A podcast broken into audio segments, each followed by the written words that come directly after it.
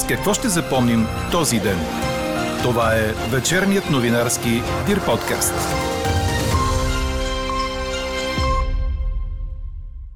Идеята за таван на цените на дизела и бензина е трудно осъществима. Ако говорим за отстъпки за гориво, защо да не помислим за ваучери за уязвимите потребители? Останете с подкаст новините, за да чуете какво още казват Димитър Хаджи Димитров от Асоциацията на българските търговци, производители, вносители и превозвачи на горива и економиста Румен Галабинов – и още от темите на 12 юли. В очакване на пика на новата вълна от COVID, до два дни държавата ще обяви затягане на мерките. Бързите тестове ще станат безплатни с направление от лекар. Ако се стигне до предсрочни избори, най-целесообразно ще е те да се проведат в началото на октомври, обяви президентът Румен Радев. Състезателите от Русия и Беларус най-вероятно ще пропуснат и Олимпиадата в Париж след две години, твърди фигура от Международния олимпийски комитет. С какво още ще запомним този ден? Чуйте във вечерните подкаст новини. Говори Дирбеге. Добър вечер, аз съм Елена Бейкова. Чуйте подкаст новините от деня. Утрешната сряда ще бъде слънчева, но с по-низки сутрешни температури от 11 до 16 градуса. Това показва прогнозата на Иво Некитов. Облаци ще се появят след обед над планините и в североизточните райони, но вероятността за валежи е малка. Ще духа умерен в Дунавската равнина временно силен вятър. Максималните температури ще бъдат от 26 до 31 градуса.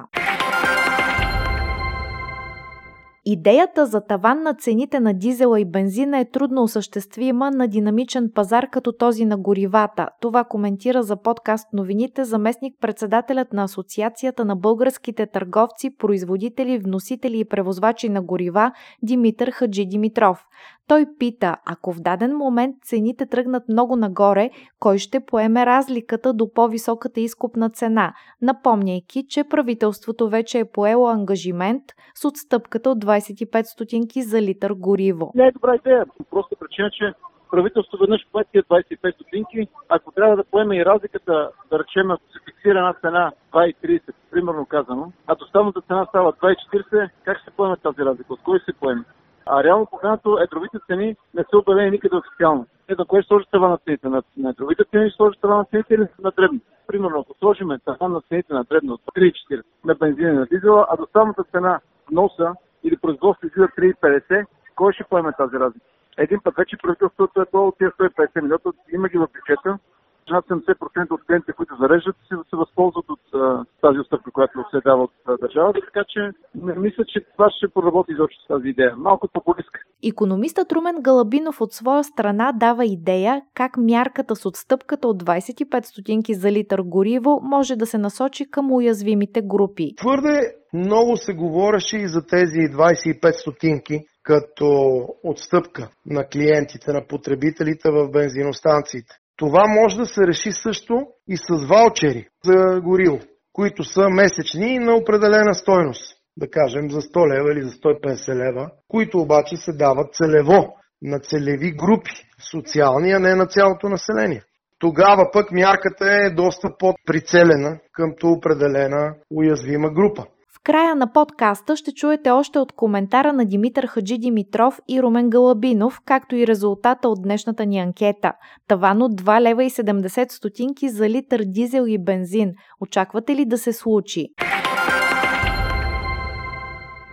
Здравното министерство предлага бързите тестове за COVID да станат безплатни за здравноосигурените, като направление за тях ще издават личните лекари и лекарите специалисти. Предложението е част от нормативни промени, публикувани за обществено обсъждане. Идеята е бързите антигенни тестове да се заплащат от здравната каса, като нужните за това средства ще бъдат налични в бюджета на обществения фонд за съответната година. Към момента пациентите могат да получават направление за PCR изследване за COVID само след консултация от лекар-специалист, а не от личен лекар. А в следващите два дни ще бъдат обявени мерки срещу разпространението на COVID, съобщи в ефира на България On Air директорът на Националния център по заразни и паразитни болести професор Ива Христова. Тя очаква заболеваемостта да се повиши в пъти и да стигнем бързо пика на вълната, заради което здравните власти са провели нужните разговори. По думите й се очаква носенето на маски да стане задължително във всички закрити обществени места. Десет области в страната вече са в жълтата зона по заболеваемост от вируса, което ще рече, че заболелите са над 100 на 100 хиляди души население. Новите области са Пловдив и Разград, но заболеваемостта в София остава най-висока – 228 на 100 хиляди. Новите случаи днес са 1308.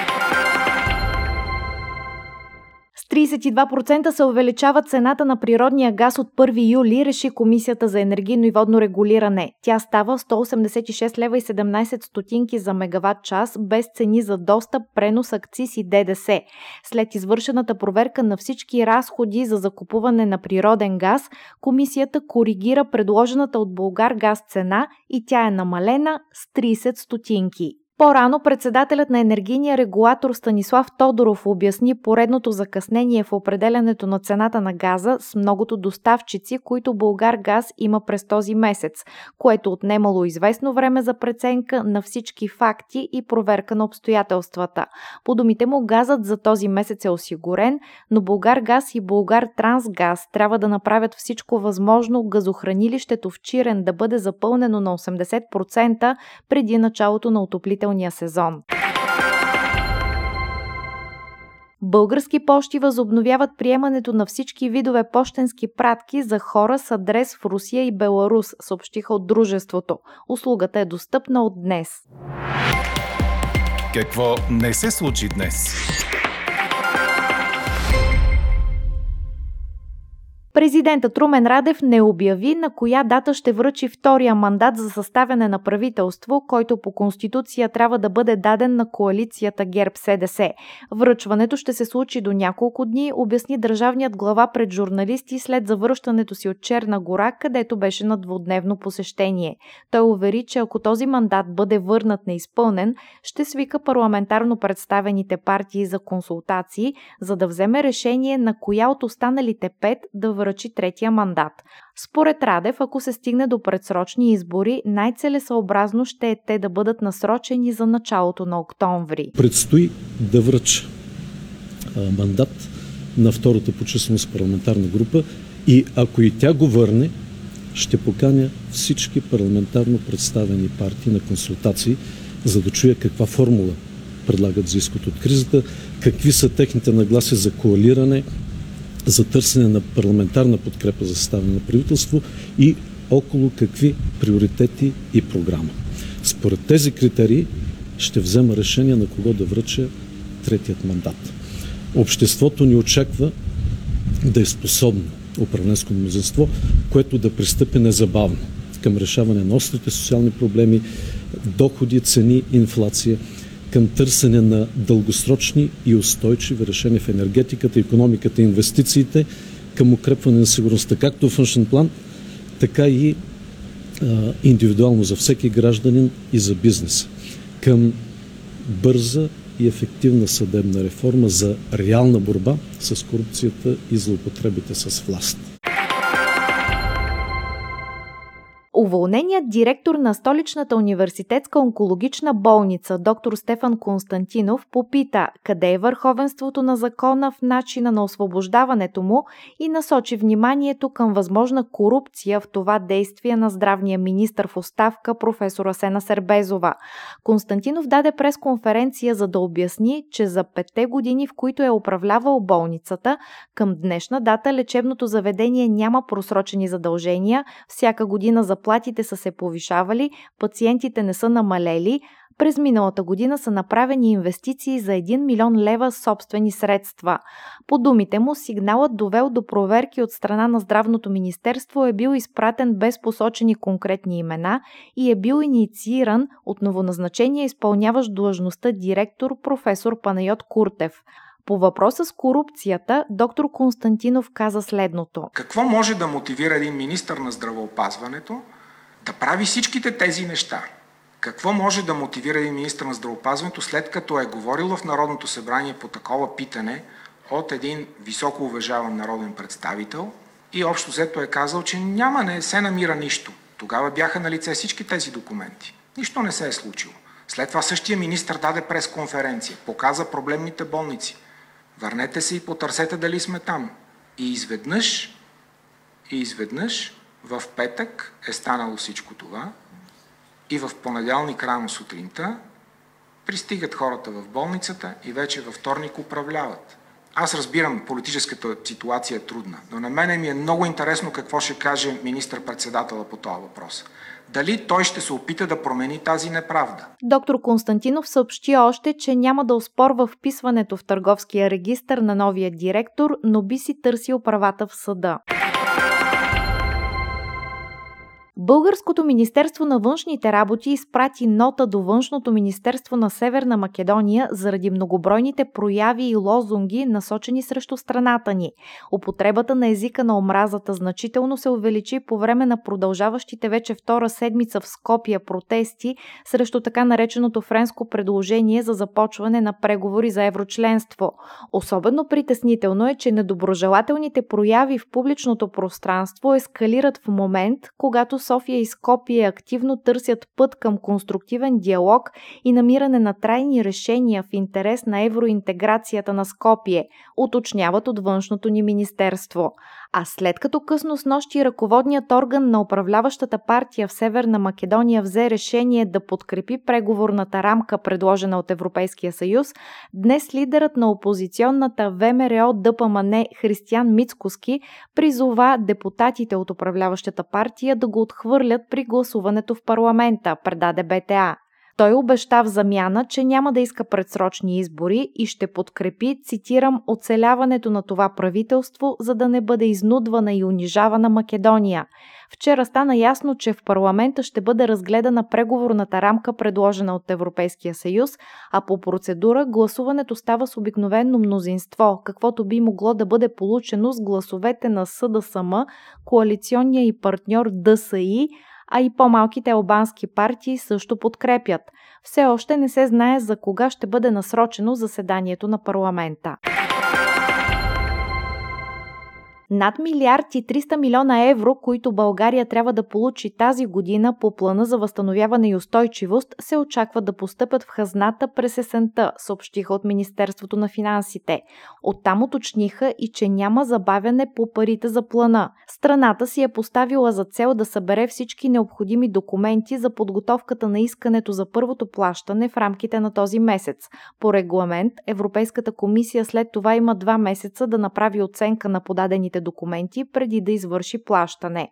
Подготовката на второто искане за плащане на стойност над 724 милиона евро за сега също не е забавена. След обед в Брюксел министърът на иновациите и растежа в оставка Даниел Лорер обяви пред журналисти, че има реална опасност България да загуби 2,5 милиарда евро по плана за възстановяване и развитие, ако не направи необходимите реформи. Той нарече политическа безотговорност поведението на ГЕРБ, ДПС и има такъв народ, тъй като са свалили правителството и добави, че начинът да се възстанови доверието в парламента е да се удължи времето му така, че да бъдат приети най-критичните реформи, предаде БНР а съветът на Европейския съюз реши спешно да предостави на Украина допълнителна макрофинансова помощ в размер на 1 милиард евро. Така европейската подкрепа за Киев от началото на войната вече достигна 2,2 милиарда евро. Единодушно Конституционният съд реши, че изслушването на главния прокурор на всеки три месеца в парламентарната комисия по конституционни и правни въпроси и възможността парламентът да дава препоръки по представените от него доклади, а той да отчита как ги е изпълнил, не противоречат на Конституцията, съобщи БНР. Двете възможности са уредени в правилника за организацията и дейността на Народното събрание, но Иван Гешев ги атакува пред съда с мотив, че текстовете противоречат противоречат на принципа за разделение на властите и разширяват по недопустим начин конституционните правомощия на парламента. Четете още в Дирбеге! Състезателите от Русия и Беларус най-вероятно ще пропуснат и Олимпиадата в Париж след две години, твърди една от сериозните фигури в Международния олимпийски комитет.